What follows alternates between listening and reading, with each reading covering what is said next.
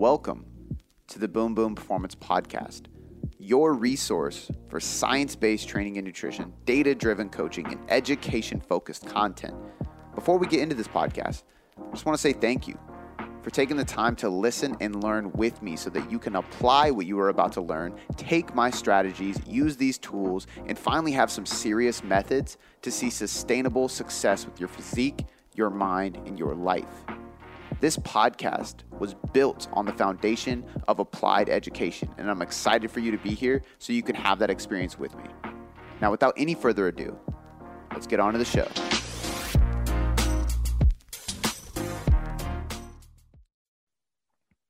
All right, so this is round three of you being on might the podcast. be four. It might be four. I know you've been here. Did we do two podcasts when you were here or one? No, just one. Just one. Okay. So you've been on a few times. Uh, today we have our head coach at Tailored Coaching Method, Caroline, on the podcast, and we're going to talk all things contest prep. Um, she is a IFBB pro bikini competitor. Um, she just competed in a two different pro shows. Um, yep. And so she has. I, I would personally say you're still somewhat new into the sport because you haven't been doing Oh, yeah. it for years and years and years but you've accomplished some pretty big things in a short period of time. So it's going to be cool to kind of hear your story. And it's and it's really only been how long ago did you start competing? Two years ago. It's been like exactly one year since my first show. Wow. How crazy is that? So you did three shows or four shows in one year? Four total. Four total two in pro one year. shows and two amateur. Yeah. So when your prep though, like your bodybuilding journey started probably two years ago, then right?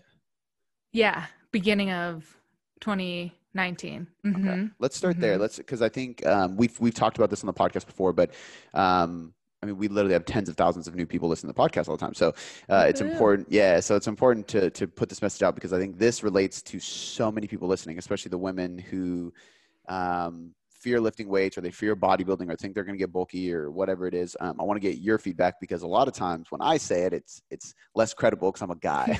so um, tell us a little bit about when you shifted away from CrossFit and started doing bodybuilding.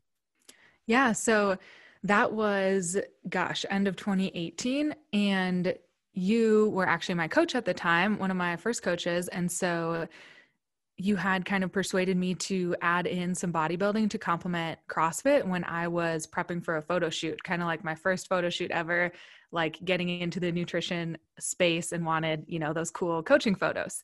So that went really well as far as like the cut and I already noticed a huge improvement in recovery by adding in bodybuilding to decrease some of that stress from the high intensity of CrossFit.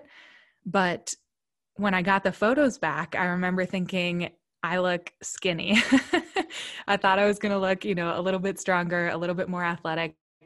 And at that time, too, is when I actually kind of left the CrossFit gym, um, made some changes in my life. And you were like, well, based on your feedback of wanting to look, you know, a little bit bigger, a little bit more dense as an athlete, as far as my physique goes, and then also capitalizing on kind of the blessing in disguise that was me leaving CrossFit, you were like, let's go into a lean gaining phase. Like, let's just try it out. And you can actually really get a feel for bodybuilding. And we weren't really talking about me signing up for a competition at that time, but we, I guess, together kind of made a plan to commit to gaining for at least six months and kind of see what happens from there. And that's really when I started to go all in on the bodybuilding journey. I love it. I think it's it, you're the perfect person to you were the perfect person to convince into this because you were stepping like even deeper into your career as a coach. So it's like so much easier to persuade you because it's almost like an experiment, you know, like let's try It this out. Um, but I, I love the word you use dense, which apparently is what I used, but uh, because I, I see a lot of women who talk about uh, they want to get sometimes they say thinner, sometimes they say leaner, sometimes they say smaller. Um, but a lot of times it's the same situation. Like you actually just need to put on muscle and you'll have that leaner, denser look to you, that more athletic build. And I think they look at a lot of women, even on like, uh, like women's health or women's fitness magazines, right? Those women aren't jacked competitors, but they're very fit and they look athletic. And if you look at those people, which a lot of women strive to look at, they're lifting weights and they're trying to put on muscle. And I think it's such an important thing for people to understand because they rarely see that when they see the picture. They just see the picture and they they associate that with lose weight or the marketing says lose weight, right? And then they try to diet. Exactly. Or I even had a client check in today and she's a very lean, fit young woman. Um, and she was kind of telling me, well, I just want to see more muscle definition. And I'm like, okay, well, that's not going to come from dieting again. you are only going to get, you know, tinier, to be totally honest with you. But she's a little bit nervous, like a lot of women are, that she'll see her abs kind of go away. Um, but the, you know, it'd be incredible if we could commit to a gaining phase and put on 100% muscle. mm-hmm.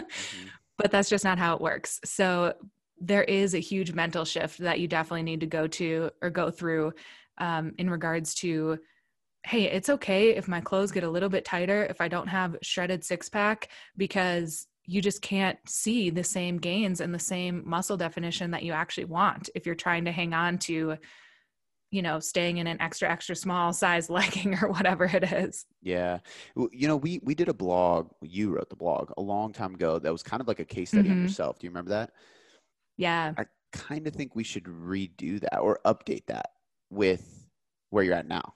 Like that would be I a totally really cool should. thing. That's a great um, idea. and I don't know when this airs, but if if we have that done, or even I'll even link the old blog in there because there's a before and after picture in there of you pre and post lean gaining phase, and I want to say you gained 11 pounds. Is that right? At least, yeah. so, but but what I would say is like or I guess I should ask you, do you think you were kind of like pleasantly surprised with actually how you looked once you gained all that weight? Yeah. And it's, I guess the biggest thing is it's a different look, right? Because you're not going to look like stage lean, but bigger, right? Because that's really, really hard to do. Mm-hmm. Um, but I did, I certainly, looking back, like, do not think I looked quote unquote fat but I was thicker. Like even my husband during those times was like, dang girl, like you're actually filling out your pants again.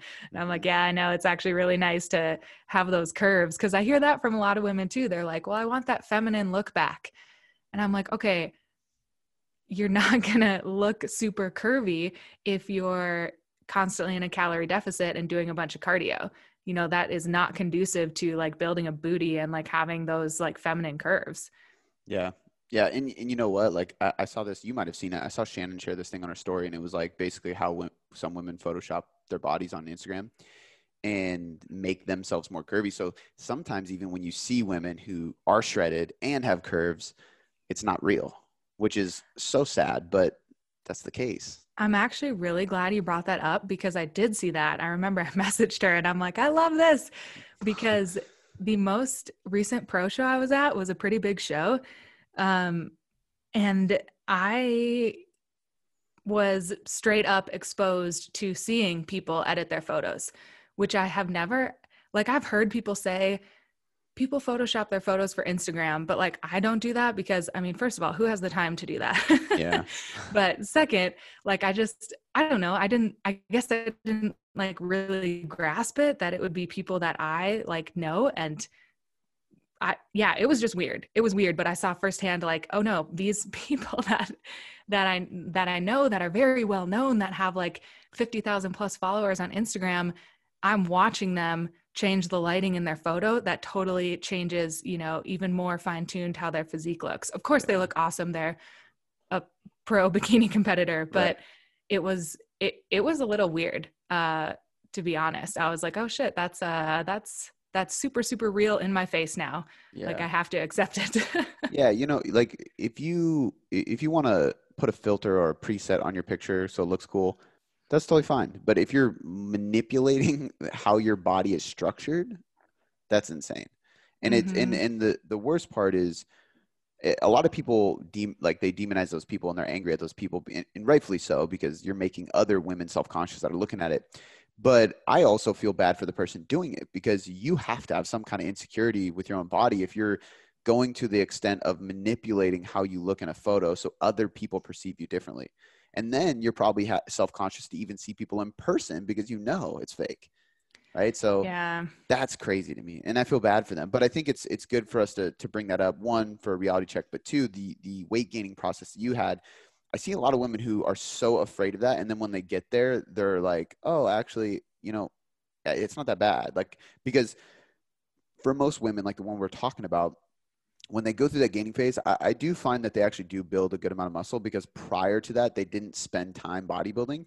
So, you know, like I just went through a gaining phase and I did put on a good amount of fat, like nothing crazy, uh, but like noticeable but at the same time i've been bodybuilding or close to it for 10 plus years. So like mm-hmm. it, it, like the longer you've been doing it the more you have to sacrifice that. But if you're pretty new to lifting or you've been doing circuit classes and stuff like that which we see all the time um, people are doing like a fitness app and they just kind of crank through these little at home circuits. If you change to strength training and just eat and you let yourself gain weight you will be surprised with how good you look and and regardless of what the scale says. And you'll feel better. Like that's one of the number one things. Like Oh I know for gosh, me, yeah. even for as a, as a male, when I got to my heaviest, this bulking, which I just ended a couple weeks ago, uh, that's when I not only did I feel the best, but I was hitting the most PRs in the gym. I had the deepest sleep, and Shannon actually liked the way I look way better. so it's like right. I know. Same with Archie. Yeah. so so the the getting shredded is purely like for yourself. You know what I mean? It's it's purely like a self goal. But um, okay, so in your process, you started bodybuilding. You went through this gaining phase with me. You gained about eleven ish pounds. Um, take us further. Yeah, so I somewhere in there, I don't actually know when it was, but I was like, well, I guess if I'm experimenting with bodybuilding and trying to put on muscle, I might as well try competition. I think it's really stemmed from because I would get questions about it a lot, or like people would message me on Instagram asking me about contest prep. And I'm like, man, I know nothing. Like, I used to just hardcore judge anyone who competed in bodybuilding because I thought it was so weird. And boy, did my perspective change on that. Holy shit, you really should not judge someone unless you're in their shoes. But yeah, so then at some point, I guess I picked a show for the fall and um, found a coach that was kind of nearby and just kind of went headfirst into my first contest prep and did really well at that show. I walked away with three first places. So that's what allowed me to compete again early 2020, right before COVID hit. So I was able to. Um, and then that's where I won my pro card, which led me to, I actually made a lot of changes after that show, changed my coach, kind of made some big decisions and then did decide to compete after things started to open back up. And that's when i did my pro debut and then one other pro show right after that. That was like two weeks ago when we're recording this. Good. So I, I i'm glad you you uh mentioned like not judging a book by its cover kind of thing uh, because i think that from an outsider's perspective who has no and you have to like I completely understand their position, but it's it is weird. You know, it can be weird. Like eh, oh, it's so weird. You know, like, I, I you probably the actually whole process. Yeah, you experienced the same exact thing, I'm sure, with with Archie. But like when I first started dating Shannon, I was actually prepping for a photo shoot when, and I treat it much like contest prep when when I met her. And for her, she she was never into that kind of stuff. So for me, measuring my macros, weighing all my food, like being so disciplined with all these things like it's kind of weird. And then like to think like if i wasn't gonna get on stage like i did in the past now i'm gonna go pose half naked on a stage like mm-hmm. and get especially as a guy get my legs shaved and tan put on me which for the record i didn't shave my legs and it, it was weird because i was oh getting, no rookie mistake. Yeah i didn't know. I was getting my spray tan and she's like you didn't shave? And i was like why would i shave my legs? That's weird. She's like you're doing a bodybuilding show. You shave your legs you do a lot of weird things. Yeah. well, I'm gonna have hairy legs on this one. So, uh, but but I can understand why it's weird. But I think like the thing that uh, bodybuilding people know is when you really start getting into it, there's a lot of really cool science involved. There's a really good community and culture involved. Obviously, there's some like some people who are catty or there's some dickheads in there too. But that's like everything, right? Mean, that's in CrossFit, that's in everything. But the community and the culture and the honestly, like the philosophy of what it does for you mentally and personally is what I love the most. Like, w- what I take away from bodybuilding more than anything is the self discipline and the grit it gave me. Like, the ability to work hard even when I don't want to work. Like, that's what that taught me. So, even though it is not a sport that's very aggressive like some of these other sports that we watch as Americans, it's so unbelievably helpful in making you a better person from a work ethic perspective. Um, and I think that can't be taken lightly. Oh, yeah. It's maybe not aggressive as far as performance goes, but it is, I would argue, the most aggressive in terms of mindset. 100%. Um, okay, so let's let's get into first prep versus second prep. I want to know, um, and then we'll go over like peak week differences too. But first, like, kind of give us your, I, like, run through the entire experience, like what you did, and then the first time, and then what you did differently the second time, and also your mindset, because from an outsider's perspective, like for as somebody who talks to you quite often, I remember hearing what you were doing and I don't think you were a 100% convinced it was not the right way yet because it was your first time going through that serious of a prep. You know what I mean? And I think that you almost have to go through it that way and then shift gears to realize like whoa what was i doing the first time you know um, or why was i doing that and and it was cool to see that evolution for you because i watched you go through it and i saw that it was brutal and then i watched you go through the second one so much easier um, and look better you know so so fill us in with the differences and where your mind was at throughout that process i know in hindsight i can like see you, Cody, when I, last time I was in Seattle being like biting your tongue. That's so funny. but I I do agree. Yeah, like I had to go through maybe not the best way for me personally to do things um, to learn, but really how I would separate it is I've worked with two coaches in the space. So the first coach did things like 180 degree different than my second coach. Um, and it was kind of two preps with each, but my first preps were meal plan based. That was probably like the biggest thing that stands out to me when I think about them because obviously at Tailored Coaching Method, we kind of focus more on macros. That's what my experience was in. And I had actually never followed really, I mean, I'd done like Whole30, but I had never followed like a meal plan, like eat this at this time, eat this at this time, like this many meals. These are the foods you need to choose from, and that's it. Mm-hmm. Like no ifs, ands, or buts about it. And that was real hard. Now that I've done a prep with macros, which I'm much more comfortable with, Oh my God, just like night and day. And there, I should preface this before I go further by saying this is just me and my experience. I know other competitors who thrive following meal plans because they like it and it just works for them. I'm not one of those people. do, you, do, you, think that some of those people, not all of them, because I agree with you, but some of them maybe just haven't given 100% effort to a general macro plan, and that's why? Probably. And maybe because they like don't uh, I don't know if this is weird to say, but like don't trust themselves mm. in a way with macros. Yeah. Um, so they they don't have the confidence in themselves to make food choices that are gonna fit their macros and make them feel good, maybe. So they are like, screw it, I'm just gonna do exactly what this meal plan says. Because it does take something off of your like what you have to figure out for the day, you know, yeah. in that regard. Well, and I think it's important for people to realize like what flexible dieting is, and, and we'll get to this down the road in this podcast too. But a lot of times people think flexible dieting and they think, well, I can fit anything I want into my macros, right? Well, a part of it also is just deciding that today you wanted a pear instead of an apple, right? Like it's not very like exciting or sexy right. or anything, but just the the people underestimate the uh, mental side of having the control and f- making the decision yourself versus somebody telling you you have to do this right? It's when somebody says you have to do this you don't want to do it right? Or someone says don't do this you want to do it. So if we have that That's, flexibility to make a, yeah. another positive choice on our own i think it actually goes a long way for people um, and and and you probably do this on the second prep when you have macros, you kind of create your own meal plan within those macros, right? But the fact that you can change it if you want to and you know how, I think that's where the power lies. For yeah, totally with that cuz I think there's there's a huge difference in my mind between if it fits your macros, which is I think of more like eating junk mm-hmm. to hit your calories or macros for the day.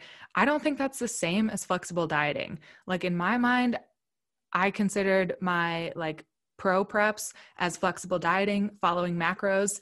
And I was not eating crap, but like if I, you know, if say Archie like brought home a muffin or something, I would be okay with having half of that muffin and fitting it into my macros but the rest of my meals were you know lean protein and veggies for the most part. Like there's a huge difference between those two things. Yeah 100% um, okay keep keep taking us through this though. You the biggest the biggest change was the meal plan to flexible dieting obviously. What mm-hmm. else was different about the first and the second?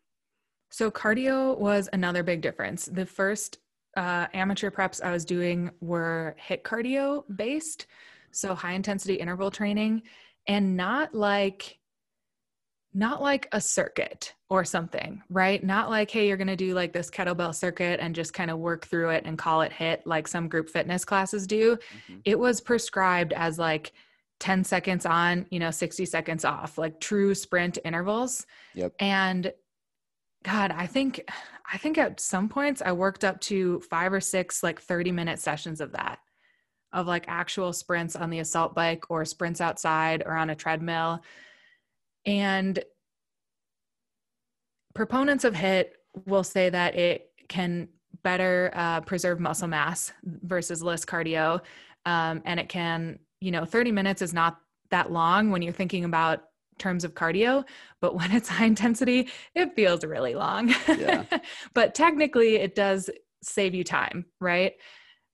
But I was so dead during those preps. And not until I did a prep with just LISS cardio did I even understand the difference. But like when I was doing HIIT, I was cold all the time, which I'm not totally sure that's a hormonal issue, but probably was. I mm-hmm. had terrible mood swings. Like, I'm pretty sure I broke down crying at the gym more than once during one of those long HIIT sessions. It was so mentally brutal and physically brutal because injury risk for high intensity cardio is much higher than with LISS. Yeah. So when I compared that to doing a prep where I primarily did just like incline walking or hiking for my cardio, yes, I spent more time. Like this most recent prep, I think the most I did was four days a week of two hours. So two hours versus 30 minutes. Yeah, that's a big difference. That's a lot more time commitment but I didn't have those same symptoms. I didn't feel like always cold. I didn't have as crazy of mood swings. I didn't feel crushed after. You know, a lot of times I could take the cardio outside. So it was actually kind of stress relieving. Mm-hmm. And that provided more recovery. So then I could put more effort into my strength work, which when we're dieting, we want to maintain muscle mass. One of the best ways to do that is to be able to continue with your resistance training.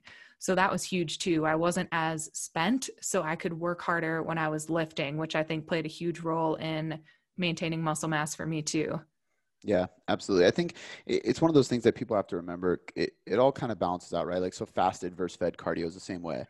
Well, you burn more fat during fasted cardio, but total caloric expenditure ends up being the same by the end of the day, right? If you if you do it fed, and it's it's kind of, and I actually talked about that on a podcast I recorded recently about like myths while we're recording this, it hasn't aired yet, but I talked about the cases where fast cardio is actually good, but for the most part, it, it kind of just balances itself out. And in this scenario, I think it's the same. Like HIIT cardio might preserve more muscle in the act of, but the amount of fatigue it generates causes performance declines, which mi- kind of mitigates that that muscle maintenance anyway. Because if you can't train hard in the gym because you're so smashed, you can't do the number one thing to preserve muscle mass during a diet, which is train hard with intensity and volume. Mm-hmm. So um, I think it kind of counteracts. Uh, but I think I, I, think it's good for people to do that too because it's it's you can't just think of science because if you look at the theoretical like literature on HIIT versus LISS, it can be pretty convincing that HIIT's better. But as soon as you think long term or you put it into a real world scenario, I think perspective changes quite a bit. Yeah. And like, or if you're somebody who loves HIIT, I mean, that's great. So maybe you keep in HIIT while your calories are still high. But yeah. as calories drop, switch over to LISS, you know, and be mindful of what's happening to your body. yep. And and then for a lot of my clients, like I typically unless we're getting to like serious levels of leanness, I typically try to stay with like four or five days a week of strength training and one to two days of conditioning. Um, obviously, when somebody wants to get really lean, then we start adding LISS cardio on top of that, right? But mm-hmm the thing I always tell people is one, you want to do different modalities of cardio because from an energy systems perspective and a metabolism perspective, it's just good for you to do more than just one type of cardio. But I recommend HIIT cardio for a lot of people who are consuming calories because if you're in a calorie maintenance or surplus, you're not fatiguing your nervous system whatsoever through the diet. Um, so fatiguing your nervous system through training is totally acceptable because you can recover easier. But when you're in a diet, that is an added stress on your nervous system. So your CNS just gets like slower and slower and slower as the prep goes on, um, and that'll save from from if anything, your adherence when you're 12 weeks deep into the prep is going to be twice as good, if not more, because you did less and you're not as stressed and fatigued from the diet as it you would be adherence wise if you did HIIT the whole time. Definitely. Yeah, agree. Because it just wears on you. Um, okay, so and you said you're you were doing at the peak you were doing two hours four days a week, and that's two hours straight, or did you break that up? I broke it up. Um, I would do like an hour in the morning and then an hour at the end of the day usually, but so sometimes I would even once in a while I would throw in like a spin class to spice it up, you know, or go hiking, like I mentioned. So that made it much more enjoyable too. Like it was daunting at first to even consider doing two hours of cardio, but it's kind of one of those things that, like, if you want that end goal, you just make it happen. Mm-hmm. Right. Because now I'm not doing two hours of cardio and I don't actually feel like I have a ton of free time. I like thought that after my prep was over, I'd be like, I'm going to get all these hours of cardio back. I'm like still equally as busy, right? It's one of those things that you yeah. fit in if you want to make it happen, you'll make it happen, right? But yeah, hundred um, percent. I think it's it's it's cool to hear that you broke it up, and the reason I asked that is because this just gives more value to the flexible side of everything. You know, there there was there's been plenty of studies that show, you know, like if you do an hour or you do two 30 minute sessions or you do four 15 minute sessions or you just calculate how many steps it takes to get an hour of cardio in and then you you do those steps throughout the day, you're actually going to burn the same amount of calories at the end of the day, no matter what. So knowing that allows us to give the client the freedom of how they accomplish that cardio. And I think that's important for coaches to hear because a lot of coaches want to provide such specific detail because they want to feel like they're in control. So they feel like they have value, right? If I give you exact things to do, then I'm the smart one. I have control and, and you need me. Right. But the reality is, is that's just setting them up for failure long term right? Like, so the way you did it is a flexible approach. Like, you can kind of just do whatever. And you even did different types of cardio. And they actually now even had a study, which I don't like putting this one into practice as much because I think you have to have a good knowledge around lifting to do this. But they did a study where there was a set in place program, and then there was one that was uh, movement patterns and it was flexible. So instead of it saying one arm dumbbell row for 10 reps, it would say unilateral horizontal pull. So you could do any row in a horizontal plane with one arm or if it was a uh, or it was a vertical pull, you could do a chin up or a pull down or a neutral grip or a wide grip, whatever you felt like. Um, and there was no difference in gains at all. Um, and that was changing it up every single week as long as the That's movement crazy. patterns were in place. Now you can't do that with compound lifts because compound lifts for strength are much more neural, so it's a skill. But for accessory work, it worked. It was called the the study had something to do with like uh, a flexible approach to accessory work or something like that. But it was really cool, and it just goes to show again like instead of trying to be this almighty powerful coach like try to empower your clients to have freedom and, and teach them that they can do different things and still get great progress. Yeah because if if anyone that you're working with ever feels kind of miserable i mean it's not it's not going to end well right? They're either going to quit or stop checking in with you or something like that right? But i was uh, super open with this stuff about with my coach too. So I would tell him like, "Hey, I want to do one spin class this week, so I'm going to do that this day for an hour of my cardio." And he'd be like, "Okay, cool." Like so it was we were very uh, communicative about any flexibility like I was asking for things, you know, he was telling me kind of yes or no or what's most optimal. So that was very helpful along with that too.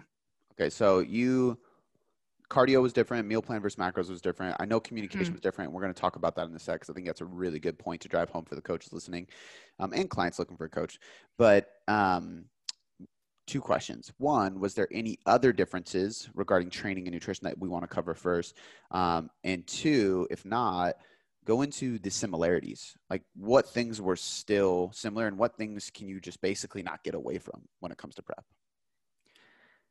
as far as differences go, so I mean, yeah, to me, the macros versus meal plan and then the cardio differences were like the biggest things that stand out. Um, did you want to dive into kind of the differences with coaching techniques? Yep. Okay. So yeah, that was kind of another big one, like I just mentioned about how the communication was working with different coaches that I've uh, worked with. And this would be if anyone is thinking about competing, my biggest piece of advice is interview the coach that you think you want to work with. So, like I mentioned, I just kind of picked someone local for my first competition and I learned a lot. It was still a good experience. I'm still glad that I did what I did. But when I knew I was getting burnt out and I wanted to keep competing, but I was like, I need to I need to make some changes. I know I need to follow macros. I can't do this meal plan thing or this HIIT cardio thing anymore. I did a bunch of research and I think I hopped on the phone with like five different coaches and that really allowed me to like ask more questions about what I was looking for as an athlete, get to know, like ask about their style of prep and you know what they emphasize. And so you kind of get a feel for the coaches' different styles and like I said, like, I mean, that made a huge difference. It was night and day when I prepped again at the end of this year. So, yeah, I guess that's what I'll say on that. yeah. And, and you, I mean, you, I don't even remember you asking me uh, because I know mm-hmm. one of your coaches, the coaches that you, I can't remember the other ones, but um, I immediately was like, 100% like he's he's a great dude he's really smart i've met him a few times have nothing but respect for him so i was happy that you went with paul um, Revelia at the end of the day anyway but um, I think it's another point to make that, and I, I'm pretty sure this had an influence on you, but his content is really good. And I think that, you know, like if you're searching for a coach, and I'm not just saying this because we put out a shit ton of content, but great coaches have a lot to say and they're not afraid to give away their secrets quote unquote right so like if if you see somebody that's creating great results with somebody but they're kind of mysterious they don't put out a bunch of educational stuff and you just see testimonials all the time it's not that they're not good at what they do, but I think there's a difference between fat loss and coaching, right? Like a result is a result. And at the end of the day, like you got a great result the first time because you were just one of those individuals who would do the work no matter what the fuck the work was, right? You grinded. And it was like, with or without him, you were going to get the result because you did that but coaching is making that process enjoyable and it's teaching in the process and like paul puts out a lot of good content and it's educational and he's not trying to like hide his secrets he's sharing his strategies just like we do um, just like i do just like you do and i think that's another thing for people to look for is like the coach you go with should be putting a lot of information out because that means they're transparent they have integrity and they actually know what they're doing yeah i 100% agree yeah we're talking about Paul Revelia. He deserves a shout out. It's, but yeah. definitely check out his YouTube if you haven't already and you're curious on contest prep because, yeah, that content was helpful. I mean, when I talked with him on the phone, we just clicked right away. Um, so that's something I think all coaches can take away. You know, when you're doing those sales calls, that connection off the bat matters a lot, right? Like being mm-hmm. able to take into account your client's preferences that matters right? Because there's always the optimal way but like we were just talking about if if your client feels miserable or if they feel like they're failing because they can't adhere to something that's never going to be a good outcome right? So that building that relationship right away being transparent connecting with your client i mean so so huge and probably always underrated in the fitness space I agree. And it's the same reason why we still do sales calls to this day. We don't you know have just a purchase button on our website. It's it's it's important to have that process. Um, and yeah, I mean, I would just echo it a bunch of times. I can't I can't stress that enough for the people who are coaches listening that it's not just about strategy or programming or nutritional science, right? There's like the best coaches have really good people skills, you know, and I think that's really important. If you're a coach and you haven't dove into that, you should read things like Crucial Conversations, Motivational Interviewing. Um, oh, uh, Conscious Coaching. That conscious coaching. Sent me. Yep, that's that what I was just one. about to say. What was that book that I sent you? Yeah, that's a yes. great one. Um, all these ones that talk about like the mind and how the mind works. Emotional Intelligence is an amazing book for that. Um, and this sounds funny, but the five love languages is really good to read, not only for your husband or wife, but also for uh, your clients because you learn personality types and how people mm-hmm. respond best and you know what kind of uh, uh, like gratitude or appreciation or confirmation they want and what they're going to thrive on. So i think that's really important. But a lot of coaches they don't they fail to realize that and they don't dive into that stuff. And i would say that i've read way more books on that kind of stuff than i have nutrition or training in my time because it's it's such a it, that's more It's individual key. yeah it's like it- a huge key. Yeah. and it's more individual than training and nutrition really because like yeah everybody's different so they need different nutrition but the principles are the principles in nutrition you know so i think that it's it's one of those things where it's like people are just so different and respond so differently um, uh, mentally but um, you kind of started talking about the uh, coaching process and everything um, and you can Yeah. add to that if you have anything more but I, I would be really curious onto like what and I I don't want you to only say shitty things, but like what stayed the same? Because I mean, I, I want people to know like it's still a grind, you know, and, and yeah. what was the same with the first and the second that you just couldn't get away of? Like you were going for an extreme goal and it is what it is. Yeah, totally. So, I mean, anytime anyone who's gone through or like is thinking about going through contest prep, it's going to be the most intense diet I think that you could ever do just because so much has to be dialed in, right? So, yes, your nutrition has to be dialed in, but during that prep, you know, you also have to make time for cardio. There is no way to get around added cardio. I don't think. I think there's that one guy that you mentioned who wore weighted apparel, but uh yeah, but that's like unrealistic. I mean, it worked. yeah, right. I know. Let's talk about you know the, the, our actual audience, you know. But You wear a weight vest all day, every day. Wear it to work, wear it to the grocery store. Like that's yeah, no, no. so really, you can't get around cardio. You're gonna have to make time for some type of cardio along the way, um, and training. Right? You're gonna have to continuously resistance train because ideally, you're gonna lose fat.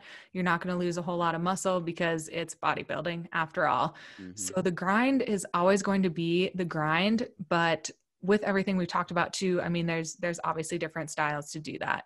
So always try to find, you know, a good fit for you and the program that you're going to go on, but it is very mentally difficult and I think everyone going into that situation also needs to make sure they have support before they head in and know why you actually want to compete because it is it is going to test you mentally and physically no matter no matter who's your coach no matter what your program is it's going to be a big test.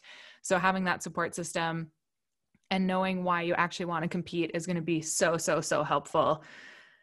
So kind of all those underlying ideals are the same for kind of everything I've gone through in the past year, but also there were uh, some similarities in peak week strategies, which when talking about peak week, I think a lot of people still think it's a magic week. It is not. if if you're not lean heading into peak week, you're not going to just get super lean, like stage lean ready in a week. It's really just the time where you ideally are making very very small changes and kind of fine tuning things heading up to you actually getting on stage. But so so as far as kind of like that philosophy, that stayed the same throughout all of my preps too. Like peak weeks not where you change everything, it's where you try to keep everything pretty much the same and just fine tune. So as far as like kind of digging into that, I guess a little bit more um cardio during peak week actually was the same for all of my preps. We always transitioned if like I was doing HIIT, this is when we transitioned to LISS because you need that extra recovery because you don't want to look and I guess I'm speaking more towards bikini. I don't know as much about like peaking for the other divisions because every division has its own specific look.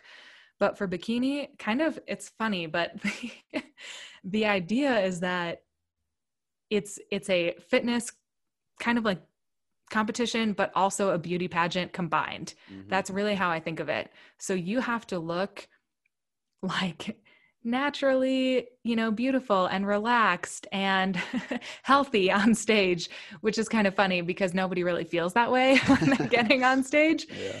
but that's kind of the look you're trying to create i mean to be honest so you want to be focusing on recovery during peak week you really want to be thinking about sleep um, stress management eating really simple foods to make sure you're having very consistent digestion keeping your waistline nice and small not having any bloating so those things all stayed the same So I think it's uh, another point for the cardio tip is uh, and this this applies across the board. Um, I've I've actually never prepped a body builder. I have off-season bodybuilders multiple times, but um, physique athletes, bikini athletes, figure competitors, I've, I've done everything else, every other category, and um, not personally, obviously, but like coach them. And uh, typically, one of the reasons why we go to LISS is to allow cortisol to drop because mm-hmm. with high intensity cardio, as you said, like the, one of the reasons why fatigue is higher is because cortisol goes through the roof when we do high intensity cardio, which is why we typically deload training a little bit and then drop to LISS cardio. When you have that cortisol reduction, you're going to deplete water and kind of drop water. If you don't, you're going to retain water because cortisol is a stress hormone that retains water. So um, if you don't want to look watery on stage, you would want to cut out HIIT cardio basically. Right. Yep. And I guess I should say too, like now that you said water, I never tried to dehydrate myself or drastically change sodium levels. Mm. So that that can be super, super dangerous. And I don't think I don't actually like know of anyone who still tries to manipulate sodium like crazy. I think everyone's pretty much on the same page now that just keep sodium intake the same. Yeah. I, I, I want to say there might still be some uh, like geared bodybuilders, so people who are using steroids. Oh, right. And yeah. I don't know why it would be different, but I for some reason I feel like it might be different, or they can handle it and they do it. But um, I so when I did my prep, it was not that well known yet that that was really unhealthy. so I did. Uh, I mean, you water load and then I remember having instructions of like my my uh, competition was on Saturday, and I had to wake up at like 4 a.m. to eat my first meal, and I could have a uh, half of a cup of black coffee, and then no water the rest of the day, like literally no water. Yeah. Like if you need to take a sip because your mouth's just too dry, like you can take a sip, but no water. So like I'm eating food all day, not drinking any water, and I was taking diuretics to pee more. Oof. It was so brutal.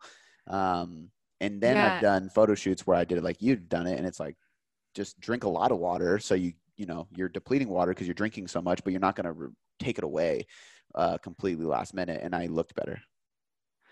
Right, and that my first prep was kind of similar in that it wasn't like full on dehydration, but pretty much very very little water starting Friday night, heading into a Saturday show, and that was hard. But I think that was to do with kind of how he peaked me too, because we had like that first peak week I ever did was very restrictive and we didn't really refeed into the show which is like really weird in hindsight now mm-hmm. but he kept carbs pretty much zero like i ate fish and greens all peak week and wow.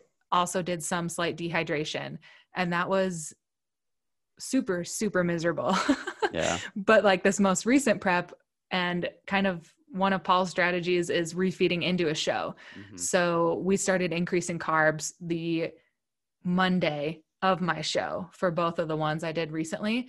And with that, I mean, if you're eating higher carbs, you can consume more water too. Yeah. So that was much more pleasant. Um, I didn't restrict any water at all. And I I guess I should have probably said this at the beginning too, but obviously this is from the terms of a natural athlete. I haven't taken any drugs. I didn't do any diuretics or anything like that either. But because I know maybe that's some people are like, well, obviously you're a bikini competitor, but there are definitely competitors in my same division who are not natural. Oh, 100%. that way.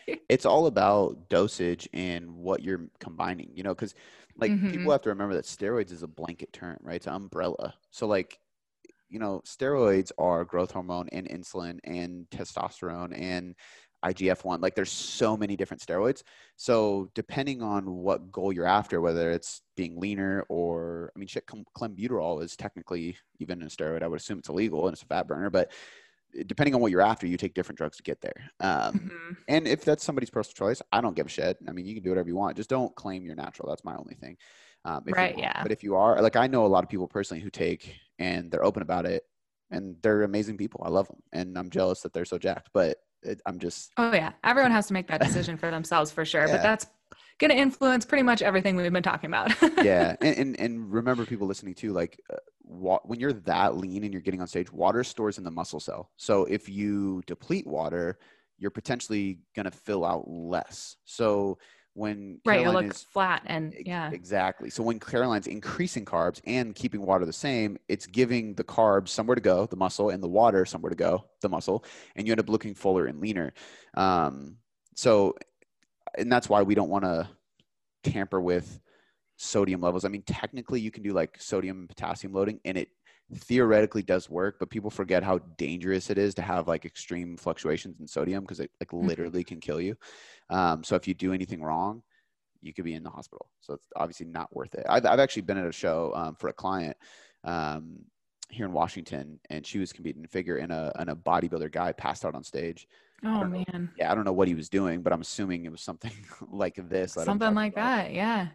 Yeah. Yeah. So you got to kind of be careful if you're going to, if you for some reason decide you want to mess with hydration and that sort of thing. But I loved the refeeding strategy into show day because obviously I got to eat food Yeah. and it was easier, you know, to get a pump. It was easier to train that week. I mean, you kind of take it easy the week heading in because you don't want to train so hard that your muscles get that blurry look, right? You want to have that strong definition. Um, but yeah, I felt like I it definitely helped me look bigger on stage because I'm kind of a long and lean athlete. So that was really helpful, I think, for my personal look too. I think it's this is where like the really cool science and experience comes into play because even I remember when I put Brandon, who's a coach on our team now, um, he did a competition, he won overall and his class in physique, and I remember carb loading him, and it's always kind of nerve wracking because they're like, "Wait, you want me to eat how many carbs?" And I know it's a little scary. and then you have to be like, oh, just trust me, like it'll be good. And then in the back of your head, you're like, fuck, please, please let this work. But the the best way to go about it, and this is what I did for weeks and weeks and weeks before his show, I was testing refeed strategies and I was testing water Mhm. intake and carb intake. And then I was like, hey, I need you to take a picture the day after your first refeed, the day after your second refeed, and then the three days after. So he'd be like sending me pictures every day, and I would see how he would look, and that determined how far or how close to his stage presence that I wanted to refeed him. So when we got to stage, it was like I know exact like for him, I wanted him to have two full high carb days and then two days of tapering down before he gets on stage because that's when he looked best. Whereas I know some people that carb load like crazy the night before and then other people do it on a Monday and then they deplete throughout the week, and that's their best Yeah. look. So it's It's, going to depend on your your own physique for sure. yeah. So it's good to have somebody that's willing to test those things with you. But that's another reason why you have to have a coach you trust and a coach that is you like you're working with for the long term because that's the only way this works well. Yeah. And that's something that coaches working with not even competitive bodybuilders, but people who want to do a photo shoot, that's something they should definitely test out too. Like I'll do that with all my photo shoot clients. Like, hey, we're going to do, you know, 48 hour refeed this week. And I want you to pay attention to when you feel like you get the best pump, when you feel like you look the tightest. And if it's like you said, if it's three days after, well, then we want to make sure we refeed three days before their Mhm. photo shoot, right? So you can apply so many strategies from competitive bodybuilders to really anyone who's chasing physique goals. Well, and that's what's uh, is that's always been something for me that I've done, and I always laugh when like coaches are surprised when like, well, what book should I read to, you know, work with clients, and they work with Gen Pop, and I'm like, here's six different bodybuilding books you should check out, and they're like, wait, I'm not training bodybuilders, and I'm like, yeah, but they have mastered the art of losing as much fat as possible. Mhm. So if Stacy just wants to lose 20 pounds, like pff, it's going to be cake. It's going to be easy. like you can just use these strategies. So I think, um, and like you said, even with people who do photo shoots, it's the same exact process. It's just a little bit less extreme and maybe not as long, you know, because, and, and I would say the only real difference that I notice is uh, probably less cardio because you just, for a photo Mhm. shoot, you obviously don't have to get as lean. Um, and I think that's when, like, to get as lean as you need to get on stage, like you said, you can't get away from doing cardio because you get to a point where you're not going to lower calories anymore. So you have to burn calories somehow. So it's it's cardio. Yep. Exactly. Yeah. Um, okay, cool. There. Uh, I mean, we went covered a lot. Uh, my my, I have a couple follow up questions, then we can wrap this up. And the first one is, uh, will you compete again? And if you're going to, like, what's your plan for that? So I am going to take a very, very long break. so if I do compete again, it's going to be in a long time because, like I kind of gave the overview, I mean, I've spent the past year in and out of prep and I haven't taken a true like off season or improvement season.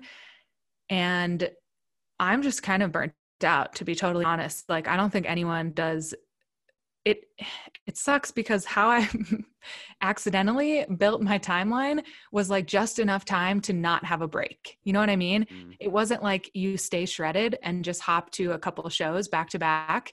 It was just long enough that I kind of got calories up just in time to start another 12 week prep. Like yeah. so I think it was potentially the worst the worst schedule possible, but also like the most fun year ever. Like just I blew away expectations that I set for myself. So that was really cool. But I need a good long break. I need to just feed my body, take care of my hormone health, that sort of thing. Yeah. I think theoretically, like on paper, the way you went about it was perfect. But like physiologically speaking, it was rough, you know, and I think that's Sometimes, I mean, but sometimes that's a sacrifice you have to make. You know, if, if somebody's going to play in the NFL and you tell them, hey, you might get a concussion, and they're like surprised, then that's a red flag. you know, like that's yeah part of the game. Yeah, and like my poor husband, he's like, "Can you please take a long break? Like, I just want to go on spontaneous date nights." I'm like, "I'm so yeah. sorry, I love you."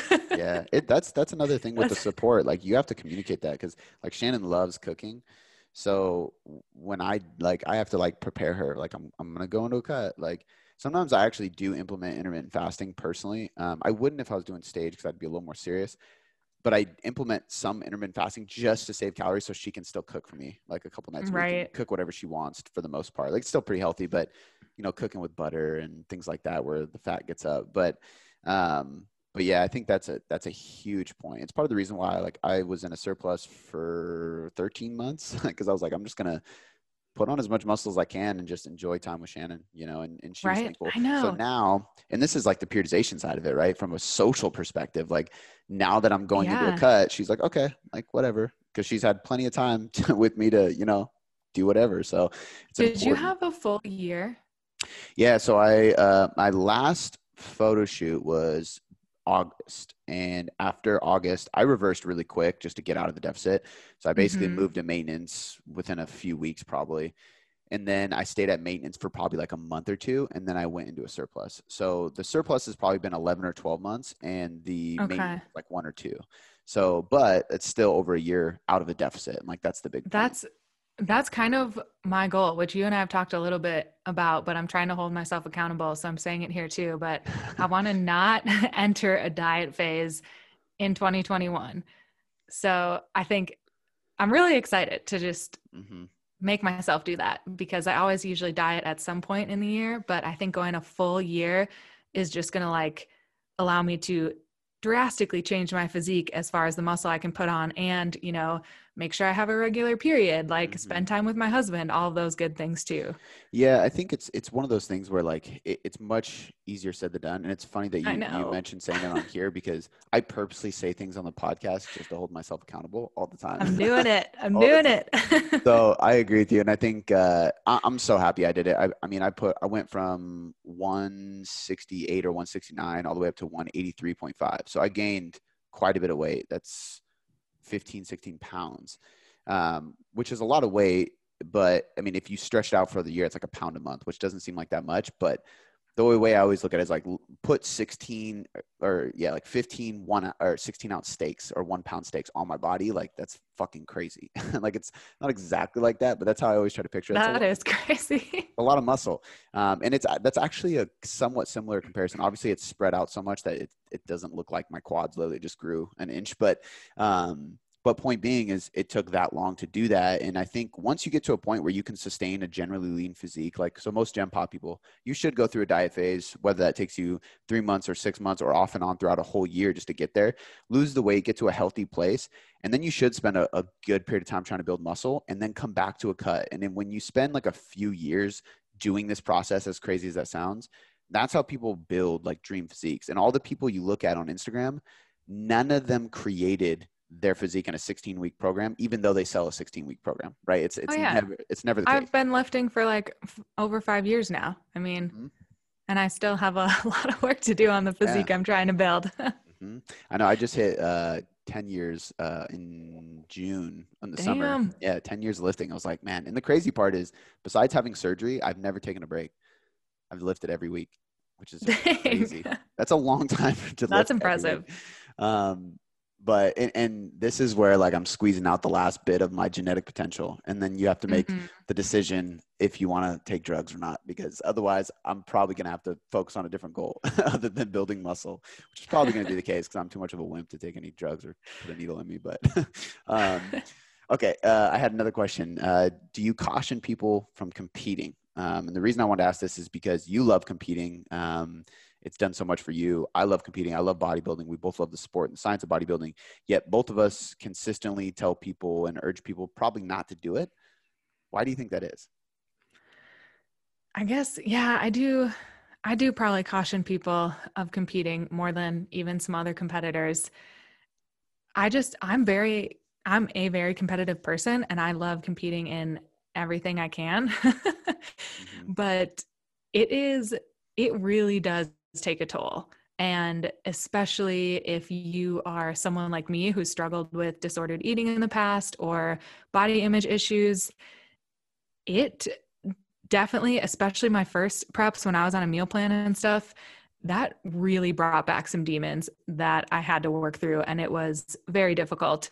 So that would probably be the number one kind of population I would caution, which is interesting because they've actually studied this, and there are a lot of people who classify themselves as having some type of eating disorder who also compete in bodybuilding. And there's no like causation there, but it, I believe they've correlated kind of that, which is, I guess, I don't know, kind of disheartening, I would say. But also, I'm basically one of those people. So it's just something to really be aware of. Like, be aware of what it can do to you mentally, like the sacrifices required. Like, I just try to, I don't want to discourage people from competing because, like you said, I've had a blast. I've gotten so much out of it. I've met some amazing people. I've gotten to travel. I love it. Um, but that doesn't mean it hasn't been hard and I haven't made sacrifices. So just trying to like consider the trade-offs i guess is what i'm trying to say. Well and i think it's kind of like a vetting process right? Like you can kind of weed out the people who it's not for. If you can caution them on this stuff and tell them how how much grit is involved the grind like explain the, the downsides of it. If they truly love the sport of bodybuilding and they truly like the science of physique development i think at that point they're they're like yeah it's worth that to me. And if it is worth that to you mm-hmm. great go for it. But if we can caution you and then you're like tripping about it it's definitely not the right fit for you. And that's okay. Like not everybody has to be bodybuilder, but um, right. I 100% agree with everything, everything you said. And I get that question all the time. Like, well, then why do you like it? And I always have to tell people like, I love the science. I love the process. I'm committed to this. I've been lifting for 10 years and doing cuts yeah. and bulks throughout that whole process. so and like, we have a couple blogs on the website about this too, that yeah. I wrote like after my first competition of like, what you should expect because the another big piece is that it's it's very expensive to mm-hmm. compete especially at the amateur level when you're paying all of your entry fees and stuff so yeah you just got to be aware of like what mm-hmm. what is required and you don't have to do if you have like a crazy physique goal and you want to do like a transformation type of thing you don't have to get on stage like you could schedule a photo shoot. You could schedule like a boudoir, like fun, sexy shoot or something. You know, there's like so many other kind of end markers you can set for yourself. It doesn't have to be getting on stage. Yeah, or a beach trip or anything really. Like a right, yeah, like a vacation. yeah, I think, and I think that's my biggest problem is when people go, "Well, I want to lose 20 pounds, so you know what? I'm going to get on stage," and that's that's going to push me. And it's like, I probably wouldn't do that. You know, like a, that's that's not the route to take. Um, but no, I, I 100% agree with that. I think uh, I think people need to hear it, and I think people need to be aware of of what it takes and what that process is um, before getting into it. And if you love it, dive all in, do it. Mm-hmm. Um, last one I have for you is uh, a pretty general question. I think I know the answer, but I think it's good for people to hear. Is is like how flexible was your diet actually? During contest prep. Um, I know the second, uh, I'm more referring to the second time with Paul, just because the first time we know was way less flexible. Um, not flexible. but I not flexible at all. But I still think people, like we talked about before, like when they hear flexible dieting, they assume that you're like, you know, eating fast food with just making sure you take a multivitamin and a protein shake to, to hit your micronutrients. And it's like, no, it's not that way. It's still pretty broish for the most part. But I'm curious how yours was.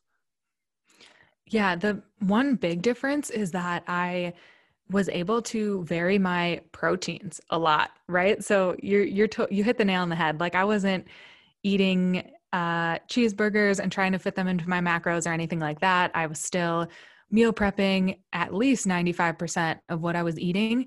And then maybe 5% of the time, I would try to fit in like you know if archie brought home a treat and i wanted to try it i would fit in you know part of that or if i i did also try to keep in like dark chocolate because i don't do well when i totally cut off any sweets it's not how i want to live my life so i would try to keep in like a little dark chocolate um, things like that. Oh, and varying my proteins was really fun because my first meal plan was I could eat like three types of lean meat and that was it. So I hated all those meats. so when I was able to do macros, I would have like lean ground beef and lean cuts of steak, you know, like uh, pork tenderloin. I was way more flexible with that. Like I would try to have whole eggs still and fit them into, you know, the fats needed for that day. So that's what I think of when I think of flexible, right? Not like um, eating birthday cake every day or whatever, or even halo top or things like that, but trying to just vary the foods that I like and that I know make me feel good because that's a big part of it. Like you, I think of healthy eating and moving my body every day and stuff like that. Like it's, it, it really is a form of self care, right? Like you are taking care of yourself by choosing what you eat and choosing how you move your body every day. So, paying attention to that and like trying to make choices that make me feel good and also align with my goals, that's really how I was flexible, but I mean it it was at least 95% meal prep. yeah, you know what's funny is I think that like it's almost like when this whole if it fits your macros thing came out and there's like clean versus dirty foods that people like are against being healthy. Like they don't, you know what I mean? It's like this weird mm-hmm. thing where it's like it's almost like bad to eat clean, quote unquote. It's like no, I actually really enjoy just eating, and I like saying the word clean foods, like I, I because people hate that word. Um, and no, I don't mean there's bad foods that you can't eat, but I'm just saying like you know there are foods that are healthier than others, and it's okay to fill the most of your diet with that. Um, and when flexible dieting was originally created, I believe it was literally created by Alan Aragon. Um, who made a big influence on me early in my career. He was one of like the original nutrition I say guru, but guru back then had a different meaning than it does today. But um, it was in the bodybuilding.com forums, and people were talking about contest prep, and they said like, um, "Can I have cod instead of tilapia, as long as it fits your macros? Can I have a pear instead of a banana? Yep, as long as it fits your macros." And like mm-hmm. that's how flexible dieting was created. It was like there's protein, there's fruit, there's fats, there's carbs, there's veggies, right? You choose whatever of those categories you want, and just make sure you hit your macros. But that's not eating Twinkies on contest prep, even though you probably could do that, but it's it's probably not the best use of your calories. Right. Cause like how is that gonna feel when you're trying to get through a leg day when you're low calorie? You know? Yeah. That's that's not gonna really keep you going. yep, exactly. Um, good. I think we covered quite a bit in this podcast. This was perfect. Yeah. Uh, I'm gonna I'm gonna link Caroline's Instagram in the description of this podcast, so you can go give her a follow. Make sure you take a screenshot of this episode and you post it on your story and tag us both because we want to thank you for listening. We want to share it on our stories, and then I'm also going to link uh, the different blogs that she has written on this topic in general. Um, and very soon, if not by the time this airs, we will update uh, one of them so you guys can get a glimpse at what her current prep was like and in contrast to the previous ones, kind of like a case study. But um, other than that, do you have any final parting words? Yeah, no, that sounds awesome. And obviously, if anyone listening, if you guys have, you know, specific questions on contest prep or competing, you know, always feel free to shoot me a direct message on Instagram. I love to nerd out about this stuff. I think we all do on the team. right? I know. We're all nerds. so, awesome. Thank you so much for coming on. This is really good. I think people are going to love this. Yeah. Thanks, man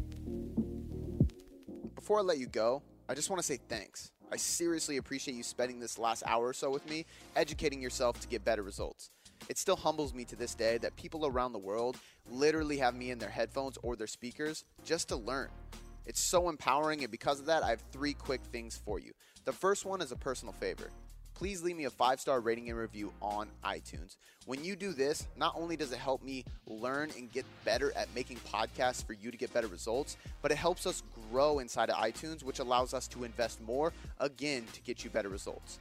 The second thing, head over to boomboomperformance.com slash sign dash up or click the link in the show notes to get your free copy of the nutrition hierarchy.